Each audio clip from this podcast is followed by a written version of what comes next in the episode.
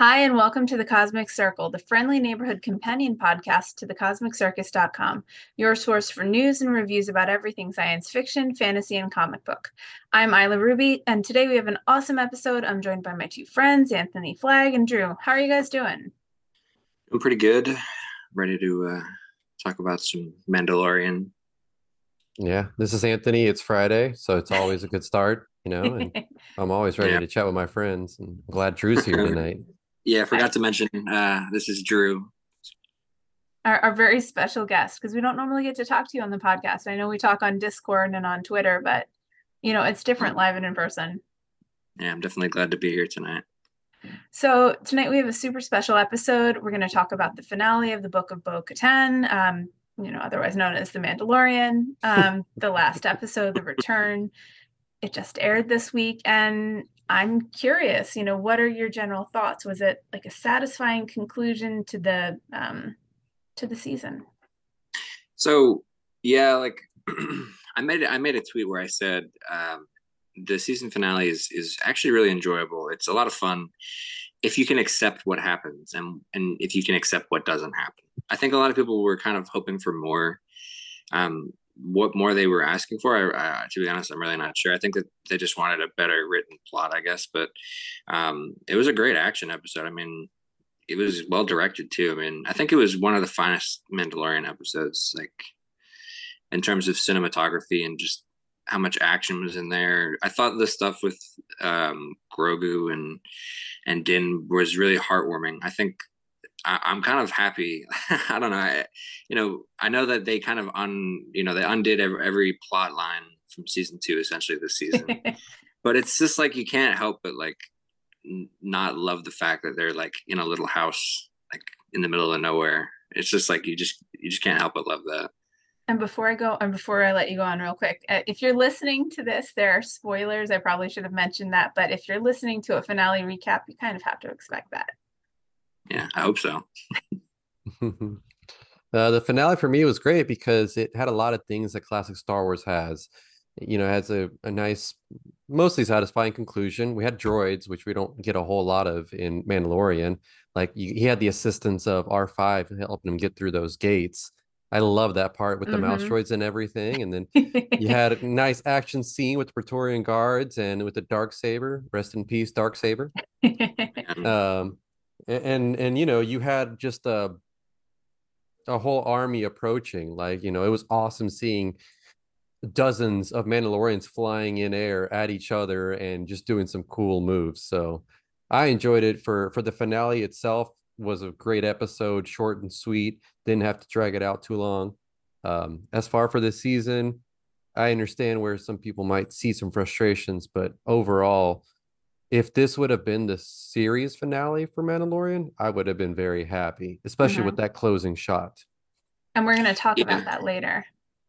Yeah, it does end kind of on like um I saw like a lot of like, you know, probably like 50% of people saying, you know, like if this was the end, it, it would work really well. And I think to some degree, I, I agree with that. And I think to some degree, it probably is a little bit of the end. I mean, um, you know, they kind of talked about how everything, uh, uh, uh, like Filoni and Favreau, I believe. I don't remember what exactly what press event it was at, but they kind of mentioned that everything has an end, and, and they're kind of getting to that kind of culmination. And you know, with the, the announcement and celebration of the movie, you know, you'd have to kind of assume that's probably it for you know the Mando and Grogu. I'm sure Grogu will continue on because there's just no way you can't keep using Grogu. But I'm assuming there'll be some sort of there'll be some sort of resolution to everything. I think um, that'll kind of lead into the sequel trilogy. Now you mentioned celebration. Were you surprised then, or it doesn't sound like you were surprised that um, you know there was a lot of mention of Ahsoka. There was obviously a lot of mention of three movies, and and you know Filoni's movie that kind of ties in all the TV shows. Um, were you surprised we didn't hear anything about a season four or you know anything moving forward about? I mean, the Mandalorian takes its time with production. If you have, you know, like the last season that came out was at the end of 2020. It was a good, good time, you know, good, good long while ago. You know, I kind of felt weird having new Mandalorian episodes just based off how how much of, you know, how much has gone on in the world since then. So it's it's been a bit weird to like see new Mandalorian episodes. So no, I think you know, I think it'll come out in probably season four. I definitely think season four will get made based off the fact that Favreau said that it's already written. It's just about going in production into production, and it'll probably do so probably by the end of the year. Um, I know we have, you know, the the strike coming up that we'll probably talk about, but um, I think that'll probably affect you know multiple Star Wars projects. But um, yeah, I think I would say, you know, season four probably coming probably like two years or so. It's funny you mentioned the long gap because you know what I realized? That season two of Mandalorian, I didn't even know y'all. We weren't Yeah, even acquainted. We weren't friends. We didn't know each other. That's Dude, how is that long it was between. Yes, it's it is. it's I been that promise you. Long. Yeah, so when did no, season seriously one air then? What because 2019. 2019 because oh it my came out. They tied up uh, one of the episodes where Grogu used the Force healing with the Rise of Skywalker, where Rey did it herself. Yeah. yeah. Remember, it was that Yep, same yep. week. I'll Wow. never forget that. Gosh, I do remember that. Yeah. Mhm. That So- was That's a a long long time. That's like Yeah. a lifetime ago. Holy moly. Yeah. So that was the first thing I was like, well, first off, it's been a while, but I'm so glad that we're here talking about season three because they're in 2020. I'm like, all right, damn, they left us on a big cliffhanger. And then we got Book of Boba Fett a year ago. So even then, there was still a couple years in between we even saw what happened with them. Yeah, I think So- that kind of bridged the gap a little bit. That's why It helped. it it, it did. It, it really it Book of Boba Fett really did feel like Mandalorian season three. I mean, Well, there there's the a lot part, there's a lot of Mando in the Book of Boba Fett. You know, Yep. he like yeah, he gets of his own episode. Yeah. There's a whole episode that completely belongs to Mando, and I then mean, pretty half of another one that went to. Grogu. But yeah, Yeah, you could say Mando. too. Yeah. I mean, it's just nuts. But yeah, I think um that's just such a that the I know I know it's like a it's like beating a dead horse, but the writing with with Book of Boba Fett season one, it's like I don't understand why they just didn't they weren't able to just make that into Mandalorian season three. You know, like it, it really felt like there was so much in those three episodes that could have been used in season three to further the plot in such a, a meaningful way. And i think that's what people are really upset about with season with season three is the lack of kind of de- development in certain aspects. And i think that you had such a clear development in in in you know you had book of boba fett you had those three episodes. You had the one episode where mando is with with the armorer and with paz vizsla where you learn a lot more about mandalorian culture and the dark saber even have a trial of the dark saber which is just such a crazy thing to throw in like a random episode of the Book of Boba Fett. Mhm. And then you have episode six with Luke Skywalker and Ahsoka and Grogu and, and Jedi training, and and then you know like it. Don't forget my boy There R2. was there was just so much, yeah, R two too. There- There was just so much there that they totally could have used in season three of Mando. That I think they almost kind of they used up a lot of their story in those in those for like those three episodes that kind of left a hole in season three a little bit. I'm if you glad- listen to the one podcast that I did with Vic and Brian in the beginning of season of Mando, I made a mention how upset I was that they never put in any recap what happened in Book of Boba Fett. Mhm. And I still like am upset that they never incorporated, not even in like the individual episodes, they left you completely hanging. If you didn't watch Book of Boba Fett, you walked into it saying, Why is Grogu back? Yeah. What is happening? Like, did I miss something? You did. You absolutely did. Why is he on this big mission to go to Mandalore? Like everything that drove he- the season was driven by what happened in Book of Boba Fett, and yet we didn't Why- explore that.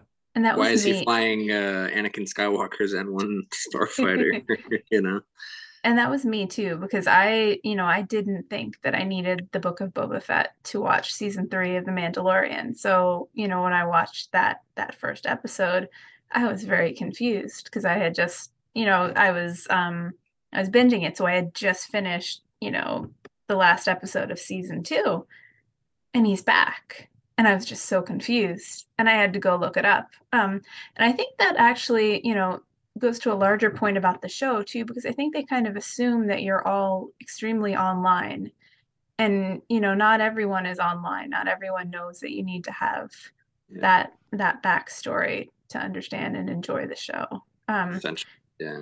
and i think some of the extremely onlineness too may have also hurt um hurt the expectations for this final episode because you know like if you were on twitter there's a lot of talk like there are a lot of expectations right like people were saying that someone was going to die right? There was the expectation that one, either Bo-Katan, um, Grogu, or Din were going to die. Um, you know, there's a lot of chatter over the spies, which kind of was led into from the last episode and kind of a little bit of a theme of the series. But you know, there's just like all this talk and it was and so cameos. built up. Yeah, exactly. People were expecting cameos. Like, why? What, what, what would it yeah. serve? Like, no, we just they've assembled everyone that needs to be there. They're there. We don't always need someone to bail you out like they did mm-hmm. in season two. I mean, don't get me wrong; it was awesome to see Luke Skywalker, but like, Christ, part of the whole journey was Mandalorians themselves, without external help, mm-hmm. retaking mm-hmm. their world, working well, together. Know, Exactly, exactly. So that was the whole point was to show like they were fractured because of themselves. Look, we need a leader in the form of Bo Katan who did it, led them, assembled everyone, showed up, and then just took out Gideon and the whole base. Why? Yeah. Because they finally worked together. There was no strife. They didn't, you know, you were I was kind of expecting them to have like a little bit of a moment where they were kind of unsure about things. But you know, yeah once they once uh, Paz Vizsla did that big speech, I knew right then we're they're good. They're on the same page, and we're going to move forward. I think that it would be. I'm I'm really glad that they didn't have cameos in this finale because I think you can't beat season two's finale. Like it was mm-hmm. so unexpected, and I know I did a double take and was like, wait, is that really him? And then R2D2 was there, and I was just like, holy crap, this is amazing. And I don't think that would have worked a second time because everyone, like you said, was like expecting something. Mm-hmm. To be honest, I really wasn't expecting any. I wasn't expecting any cameo. I, at the most, you I was expecting like, like Fenn Rau. Like I know there was a lot of talk about Fen. I mean, I don't know. You have to watch Rebels to know who Fenn Rau is. I apologize if you guys haven't seen. No, Rebels. you're good. Um, yeah, Fenn I mean, was a big, um, big part of the original kind of retaking of Mandalore with Bo-Katan and Sabine Wren. Meanwhile, Sabine Wren missing from this season, big issues with that. I mean, she was uh, very, very crucial to the Mandalore plot. Um, I think there was a lot of aspects of Clone Wars and Rebels that were missing from this season, and I'm and I kind of wonder if that's from the lack of Filoni because he was busy with Ahsoka. Um, Favreau probably you know, I'm just wondering. I, am I'm, I'm wondering if Filoni was more involved, or if he if he wasn't as involved, because there certainly felt like a lack of um, Clone Wars Rebels kind of because we know Anthony. You just talked about um, how everybody kind of came together so easily, how the two clans came together, and that's such a big plot because and again, you're going to have to see Clone Wars to understand this, but you have the two factions of Death Watch. You have Bo Katan's faction, and then you have the faction that kind of lived on Concordia that were the descendants, they're, you know, the children of the Watch. They're mm-hmm. the they're the other faction of, of Death Watch that kind of stayed loyal to Darth Maul after he after he took over Mandalore. He killed Pre Vizsla with, and he, you know, he claimed the dark saber and then there was Death Watch Mandalorians who were loyal to him. You know, the children of the Watch; these are these are their children, so they're kind of sworn enemies in a sense. Bo-Katan, you know, betrayed Death Watch essentially and left and formed her own faction, and they both walk like completely different, you know, ways of life, and they're they are just like sworn enemies. They they mention that. Um, I think Moff Gideon mentions that, like he, you know, he he says, um, you know, like Bo-Katan is with like the Children of the Watch or something like that, and he's like, that's impossible. They're sworn enemies, and we kind of really never get like a we get like a little bit of it but we don't really kind of get like a backstory into that. And I, I really thought we were kind of going to get like another kind of civil war between the two factions this season before they kind of come together to take Mandalore. And to be honest, like I, I was kind of expecting that. So I was really surprised when, you know, the armorer and Bo-Katan kind of joined forces so quickly. Mm-hmm. Um, I wasn't, I wouldn't say I was frustrated. It just was like, you, you know, you have such a rich history and a rich lore with Mandalore and to kind of I mean, I guess maybe it's just turning the page and starting anew, right? You know, writing, you know, um, I think that was kind of like the sense that they wanted to, you know, the armor was like, you know, we all need to kind of come together. It's, it seemed like a little bit of a missed opportunity, and I, you, you touched on that this this clash of clans for maybe even a, an overarching season arc because that could have been really cool, and I think that could have you know one of the criticisms of the season has been that Mando didn't really have a whole lot of development, and I think that could have really um, you know, caused him to wrestle with this these other ways of being a Mandalorian. And you know, he, he did that a little bit, but it seemed like it was just kind of um there there wasn't that focus on it, and that could have been really okay. interesting. I, I I kind of think of it in like a Game of Thrones sense. I, I think Mando could have been like a pseudo Jon Snow in a sense, where you kind of bring everybody together, right? Because I hate to, I you know, I hate to relate it, but the Mandalore plot is so similar to like Game of Thrones stuff. You know, you have Bo-Katan, who's kind of like Daenerys. She's like the the exiled like heir to the throne, essentially. And there's a there's a lot of people who don't think that she, you know, that don't think she deserves that doesn't think she deserves the throne. And um, I kind of felt like there was such an opportunity there for Din to be the middleman and bring together two completely different groups of people. And like there was such an opportunity there for development that it, it almost felt like they, you know, they, they could have died, like they could have went deeper into that and they never did. And it was more so like Din kind of joined the Children of the Watch, never removed his helmet. Do you think um, that, do you think that when, um, when he, Mando supported you know her with the dark saber and basically said that you know it's hers on this this technicality. Do you oh, think oh, that, that was like they totally wrote themselves into a corner with that. I mean they yeah. i don't even know why. I, I hate to like harp on it so much. Um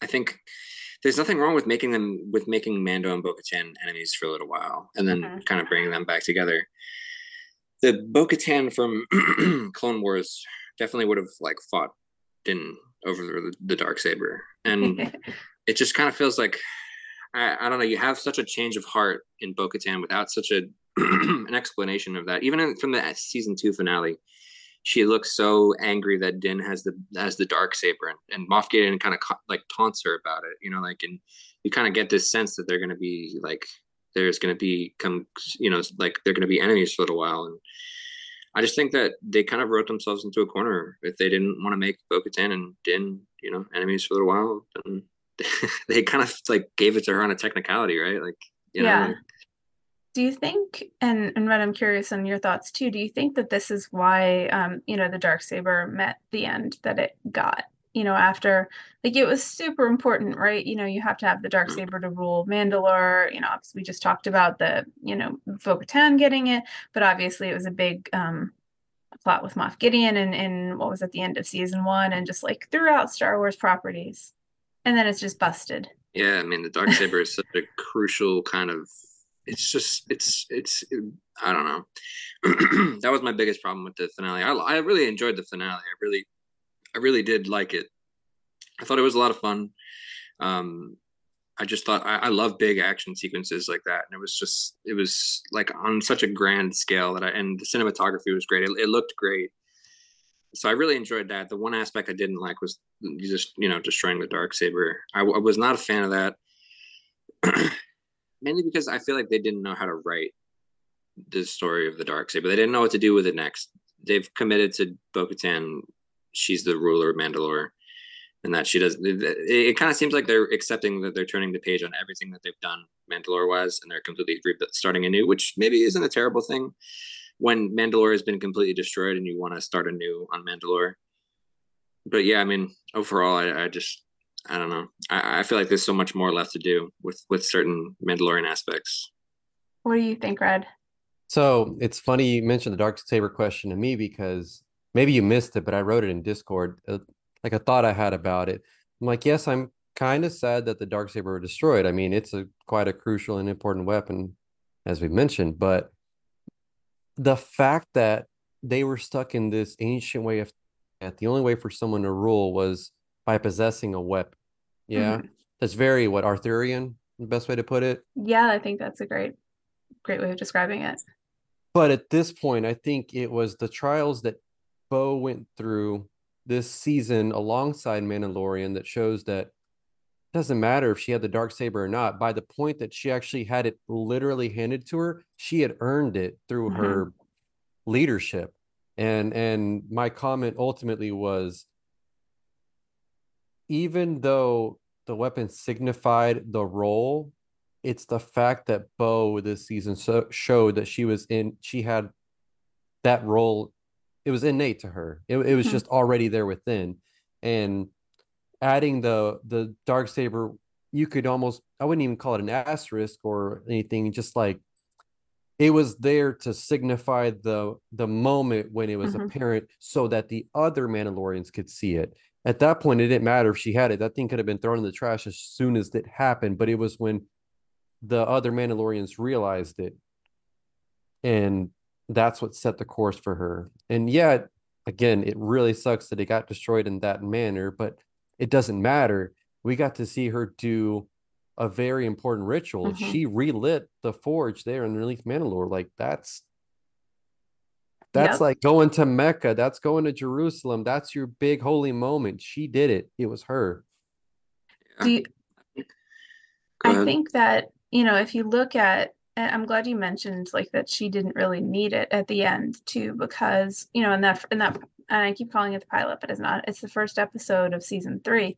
Like she, we meet her and she's like sprawled on her throne, right? She's depressed. She's like scoffing at at Mando, just saying like she doesn't have the dark saber. What what could she do essentially? And now by the end, you know, it's it's totally different. And I think she re- like her character had a lot of growth over the season and i think that you know that's a really interesting arc for her and she's in a different place and um, more worthy of being, you know, the ruler of, the Mandalorian. So I thought I think that was really fun and just really great storytelling. Um, you know, something I almost expected to happen. It's a little cheesy. Forgive me, listeners, but it would have been neat that at the very end they showed the Mandalorian and then an S kind of slowly faded in the Mandalorians.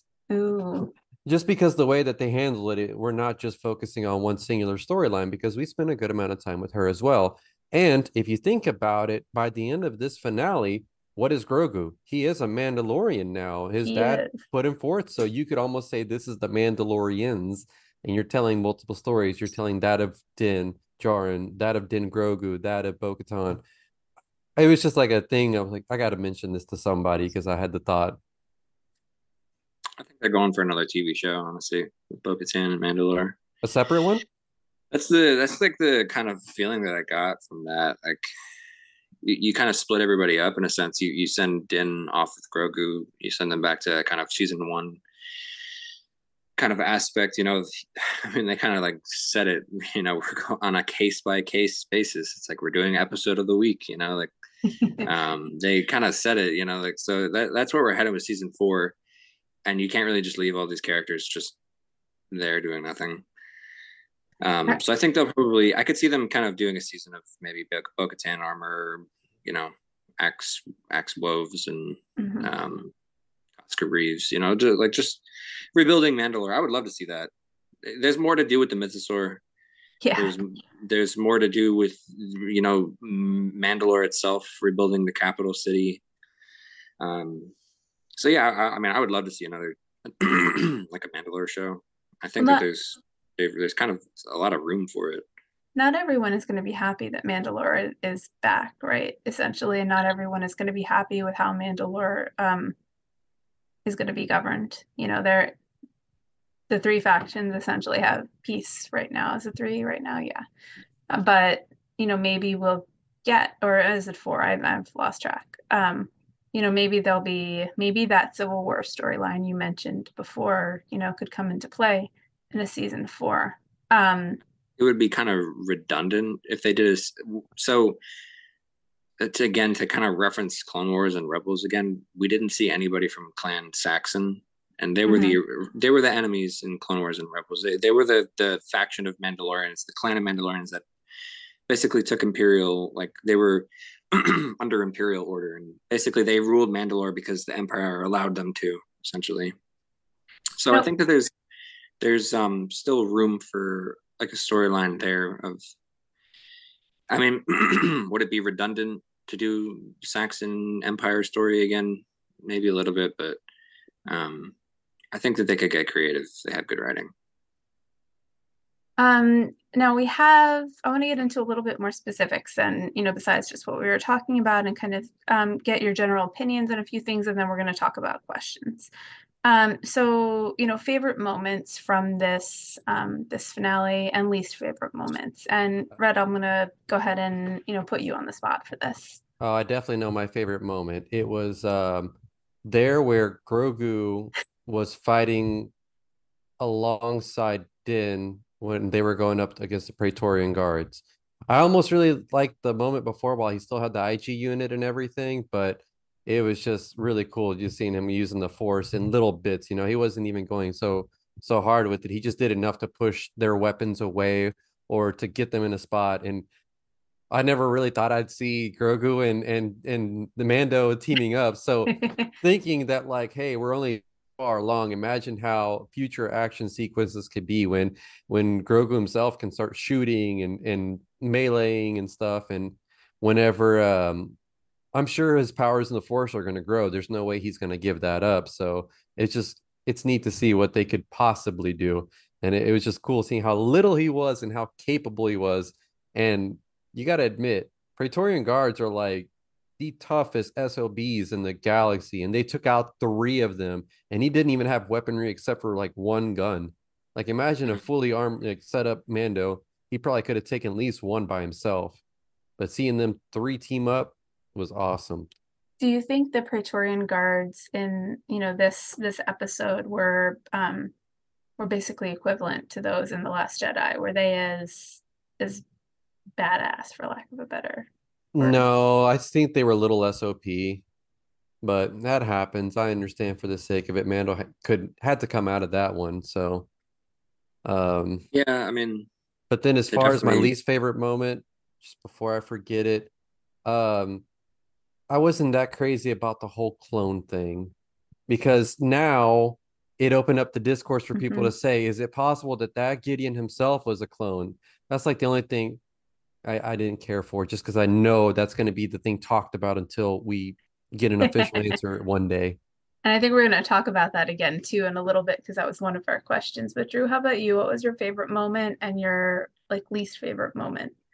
Um, favorite moments. I mean, I think the whole kind of last twenty minutes of the episode were was kind of my favorite when you get that huge kind of action sequence. It, it like felt like a like a Clone Wars almost kind of scene. You have all the Mandalorians flying in with the jetpacks against like the the Imperial, you know, um, is, uh, is Imperial Super Commandos? I don't remember the specific name of the troopers, but yeah, I just love that whole kind of action sequence. I love the the Moff Gideon Mandalorian helmet and he looked super cool with that, man. I, I really love that. It's gonna make for like some cool like merchandise. You know, people are gonna go crazy for that. But um, I thought there was some good action. I, I, I liked the you know the Mando and Bo-Katan and Grogu versus Moff Gideon, and I I like the part when Grogu does like a little knee slide that kind of mirrors uh, Bo-Katan and and and Mando. Um, so yeah, I, like the last like the you know the final battle was definitely one of my favorite aspects. My least favorite, I already mentioned I didn't like the dark saber being destroyed. I think because a lot of Star Wars fans have a personal attachment to that kind of storyline. Um, I did not like in the very beginning how quickly Grogu um, saves Din. I thought that was a little bit cheap. Um, I don't think we ever really saw him going back and how he got back into the base. I don't think there was ever really kind of a explanation unless I missed something. I mean, did you guys see anything? I, I kind of I've seen some comments like we don't really know how he got back in there. Um, From what I remember, Grogu took off while Paz Vizsla was holding off everybody. Like he had taken off before even the Mandalorians mm-hmm. had. So yeah, yep. I don't know. I, I, like, regardless, it was kind of unexplained. It was maybe mm-hmm. something you have to like you know look in the background for, but mm-hmm. um I, yeah, I also I forgot to mention I really liked the hallway fight scene. That was like very Daredevil. Like yep. I really liked that. It, it, felt very like Daredevil kind of choreography. I, I really dug that. That was cool. I, I almost kind of forgot about that because it was in the beginning of the episode, but that was a highlight for me too. So yeah, I, I really, um, you, you know, there's some story bits you know maybe I don't love, but I, I really liked this finale. I thought it was a lot of fun. Yeah, and thinking about the things that I like, you know, I and and didn't like, there was I think so much more that I liked than I didn't like. And, you know, I guess I'll mention a couple specific moments. You know, that final scene I thought was just lovely where they're on the the cabin in Nevarro, and Grogu has the little frog and you know we we fade down to that circle. That was just Mhm. super cute. Um I I loved the scene with um with R5 and Yes. yeah, you mentioned that and and like the little mouse droids and he just, you know, jetpacks away. I that was so cute and it reminded me of um you know that famous R2D2 scene where, you know, he's saving everyone else's butt. So I thought that was kind of a nice callback to to the older movies. Um and I I liked everything with Carson Teva because I really Mhm. like the actor. Um, and I, you know, it, it's it's somewhat jarring for me too because I'm so used to seeing him from Kim's Convenience. Appa. So, yep, Appa, exactly. And like I I hear the Appa voice and I just like and now he's in Star Wars clothes, so it's like, you know, it's it's there's a disconnect there, but I'm enjoying all of it. Um, as far as stuff I didn't like, like this was a very action-packed episode in a very short a period of time, right? And I think that I wanted a little bit more time to breathe between the action sequences. And I think there was a moment where they're in the garden, right, in the underground caves. You know, they're having their Jurassic Park moment. It's like life persists, but really, you know, if you watch Jurassic Park, it's like life finds a way. Um, I would have liked to spend just maybe another minute there because there's a whole lot of stuff going on. And that was just very pretty and is just a moment to breathe. So I wish we had spent more time there. I have Yeah. one honorable mention. Okay. I'd I'd say the coolest shot in the episode though was when Bo Katan was leading the charge and unsheathed the Yep. dark saber. You gotta admit that was that looked it looked so cool, man. Like that was like that's a moment you're gonna remember. Like similar the way you think back in certain Mhm. moments with the original trilogy. I'm like, I'm never gonna forget that shot of Bo Katan flying, dark saber in hand, leading Very a cool. crap ton of Mandalorians, man. Now, I want to, you know, kind of reminding me of that a little bit is, you know, some of our questions because, you know, so my, my I guess my main question, and this is a question that um that Blacklight also asked us in our Discord, is Gideon really dead? Do you guys, what are your thoughts? I made a tweet the other day. I was like, season four, episode seven. Somehow Gideon returned. Like, you know, like ah, I feel like we're heading towards that. And at this point, it wouldn't shock me. I mean, kind of like they like to put Gideon in the last two episodes to give them a villain of the season. Mm. I mean, is he dead? Could it have been one of his clones? I mean, that's a great. Somebody should tell Jon Favreau that. You know, he could write that in and bring Giancarlo Esposito back. Um, I think that's there's definitely a possibility. Is you know, is is he dead? Um, a lot of people mentioned that he had no mustache and his hair was gray, and he, that's not how he looked last season. And I think that was because um, if you ever noticed, or if you noticed, there was a very little amount of Giancarlo Esposito, and I think that he was probably filming something else that required him not to have a mustache Mhm. not to dye his hair, you know, like so I would assume that's probably why he that's why they probably put them in the put him in the helmet because there was really no kind of backstory to like besides the fact that he was on Mandalore um as to why he had the, the Mandalorian helmet on. I would assume probably because he wasn't really available for filming for a good portion of the Moff Gideon stuff. Um could they kind of retcon that into it was one of his clones and he was somewhere else? Absolutely. Um, I don't see any reason why not. Would people hate that? Probably. Would some people like that? Probably. Um, yeah. And I want to ask real quick too, and, and this is also to to Anthony when he, you know, when he talks about, you know, if he thinks Gideon is dead, do you think that his like Gideon's death was was meet like should he have died in battle or is like the this fiery spaceship crashing down on him, you know, a, a good end for him? I think it's Um, a good end because at the same time, it signifies how everything just went wrong and blew up in his face, literally. Mhm. I mean, think about it. A couple days before, everything was peachy keen, and then Mandalorian shows up again for the Mhm. second time and ruins his life. Like season Third one, time. you're right. Jeez, man. He's the big bad of all three seasons, yeah, yeah, yeah, yeah. right? No, I just I, I was thinking episodes back. well. Yeah, but it was like season one, he he knocked him out of that Tie Fighter, thought he was dead, left him there. Season two helps him get captured and taken away, thinks he's dead, and then boom, surprise, I'm still here. Like Christ, I, I do feel bad for Mando. You really think you've gotten rid of this guy and he keeps popping back up. Mando even says to Grogu, We're never going to be safe until this guy is gone. So I need you to be brave and let's go take him on. And then they did. That moment was just so like heartwarming. You know, that should have been in the in the top moments too, I think, because that is I, I that was just phenomenal.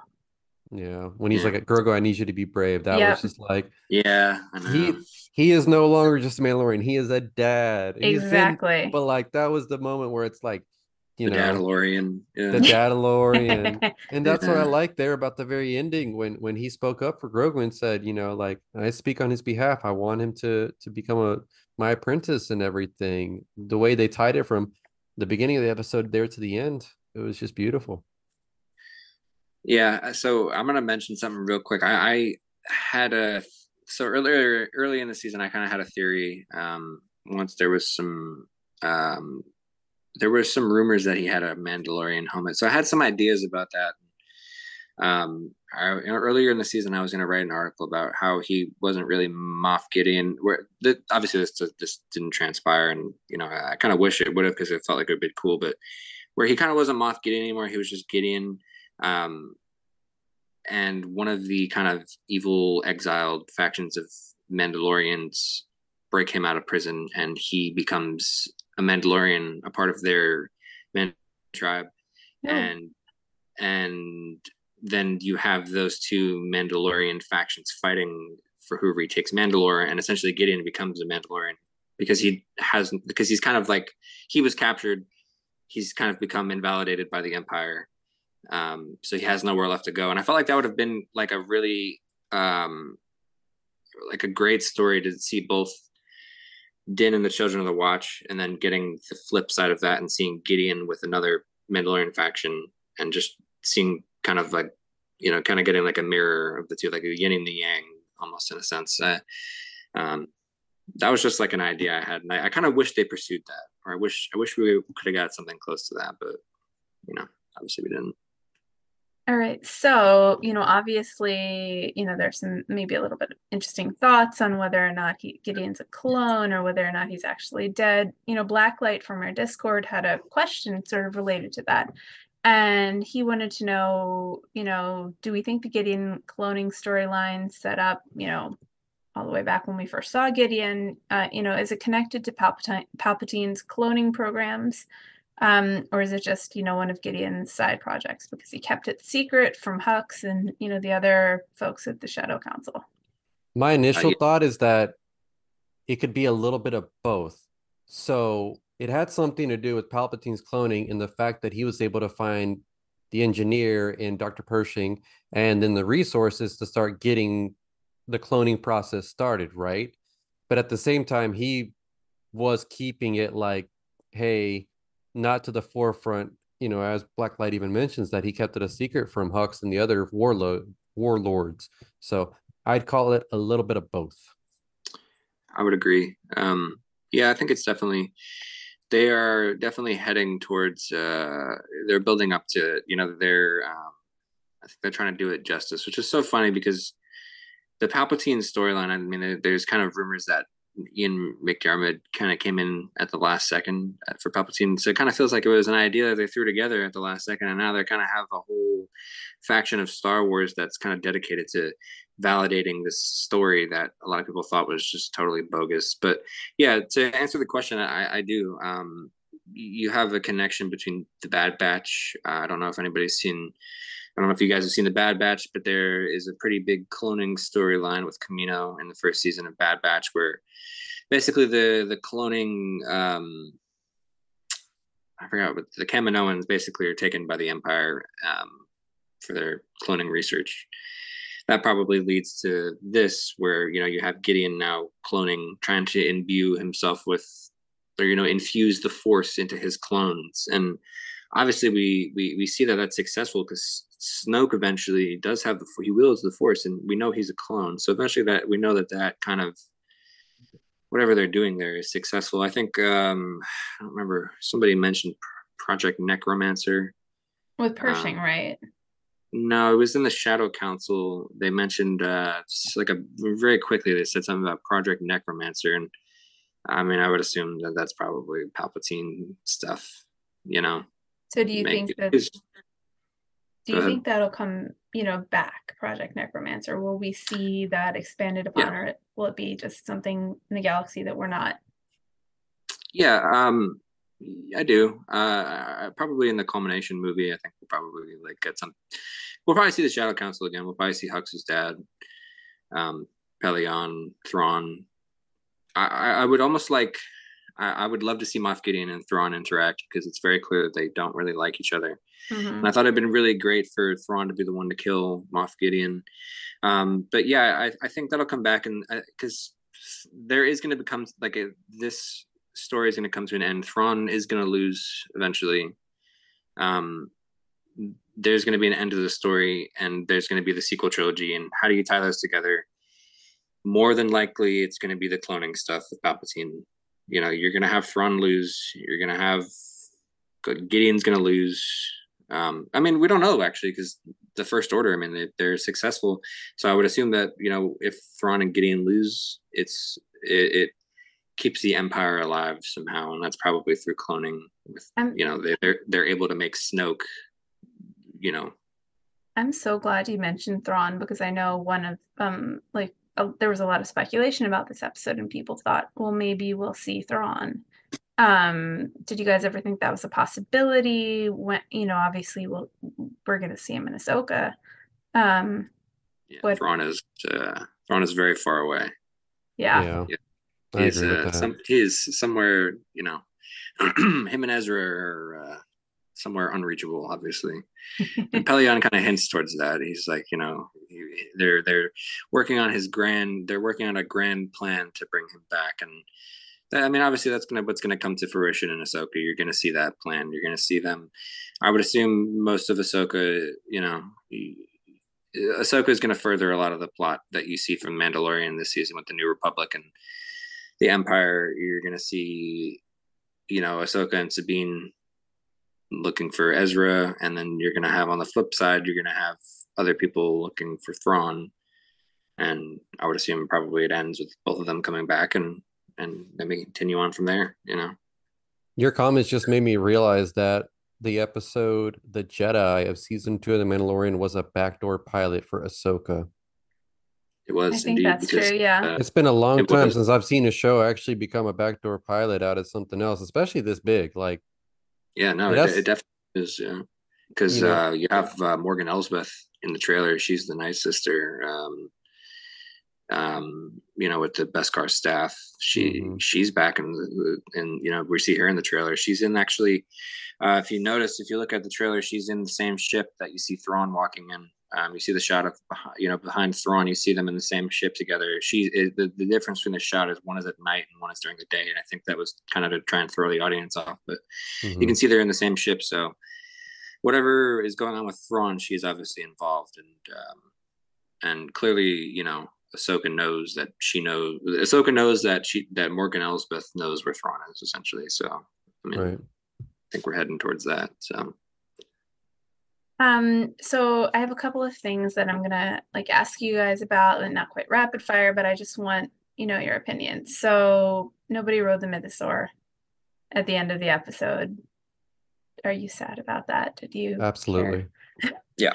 Yeah. First sure. episode of the show, we literally had Kuiil, you know, telling him, "Hey, your people once rode the great mythosaur, and nobody rode the damn mythosaur." and I'm just curious why they showed the shot of his eye, like it looked like Grogu talked to it through the force, did it not? Mm-hmm. Was that okay? So it wasn't just me, because it was like he had the moment where like he's focusing, and then all of a sudden, like the camera switches over to the mythosaur, and he opens up his eye, and I'm like, did he tell him something? Like, is there some quiet communication? theories, yeah, right? I've seen some theories that people are like, you know, Grogu's is Mandalore because he was, you know, he awakened the mythosaur. I don't know. Uh, you know, maybe they'll touch on that eventually. But yeah, I think the Mythosaur stuff was a missed opportunity, especially because you hint at it in, in episode two.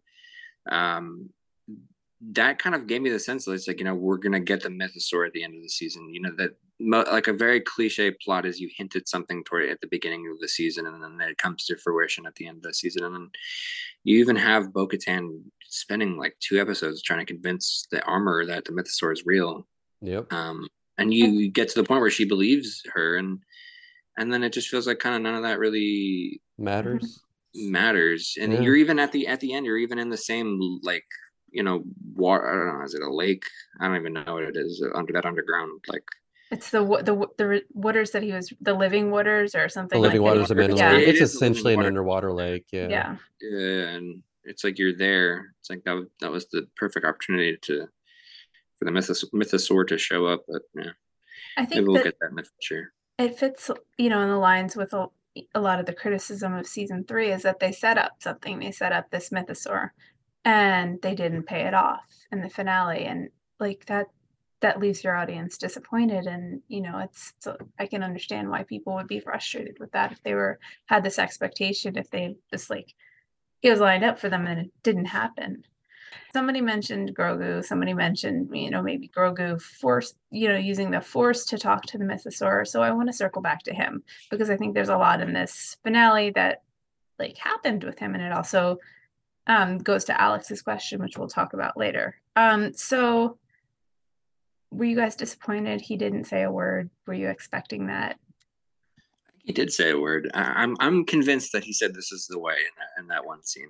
Um, oh yeah, you told me this season, before. Yeah, I'm totally convinced that he, he he if you go back and listen to it, you can I can literally like you know you can exact you can hear exactly what he's saying. I I don't almost honestly feel like they intended that to be his first words, and the audience nobody just picked up on it, and they just never acknowledged it. Like I, I almost feel like because there was a pause when when he said it, there was a pause. Bo-Katan and Din both back at him, like, "Did you just say something?" And then none of the audience ever really picked up on that. Nobody said anything like after the episode. So I almost feel like that was like they intended that to be his first words, and just nobody picked up on it. But um, I think it undoes a little bit of Grogu if he starts talking. Um, the, the, this is Disney after all, and you have to keep some cute factor in there.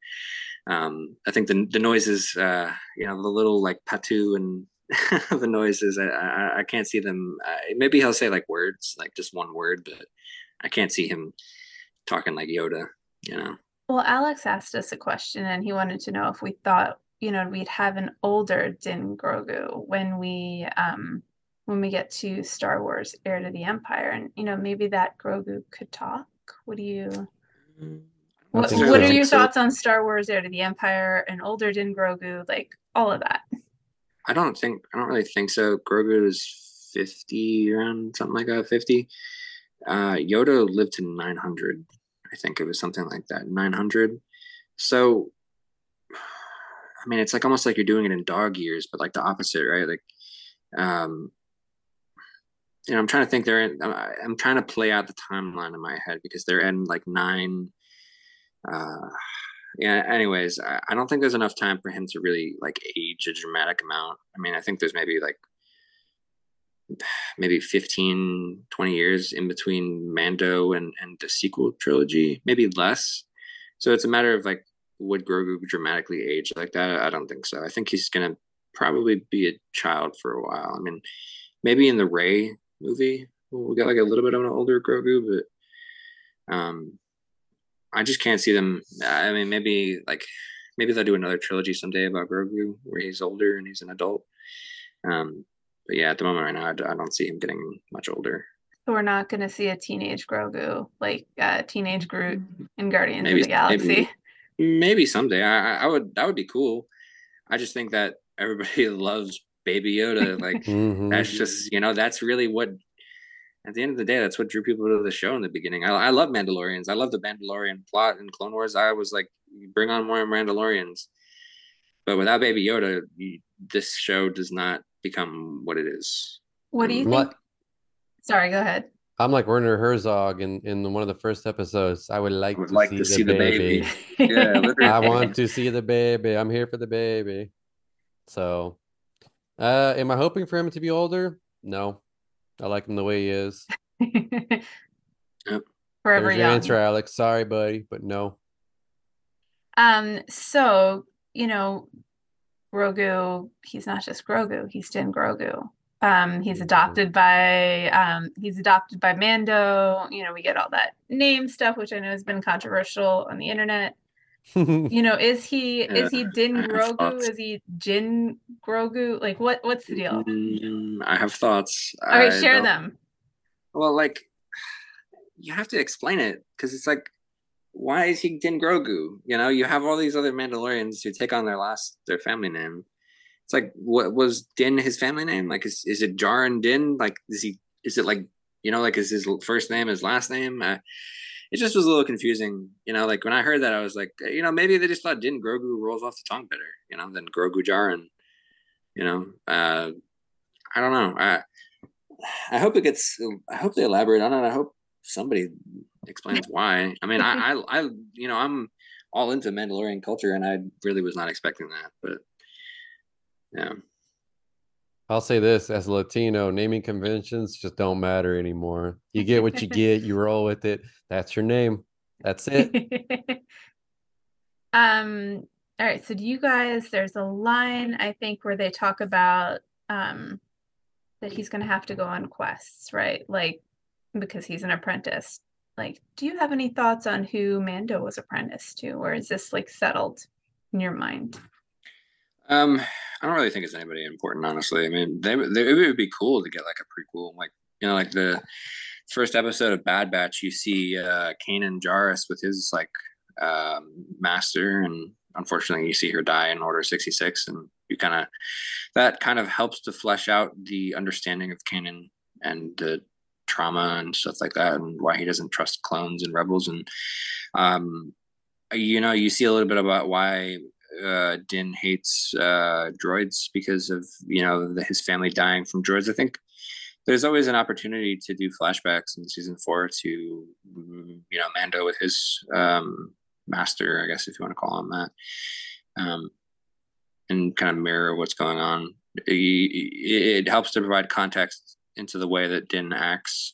Um, I think it would be cool, but I is it somebody important? I I don't know. I don't think so because he grew up with the Children of the Watch. I mean, is there a member of House Vizsla that was one of his? It could just be somebody at random. I mean, they're kind of starting to introduce random Mandalorians with names that we're not really familiar with.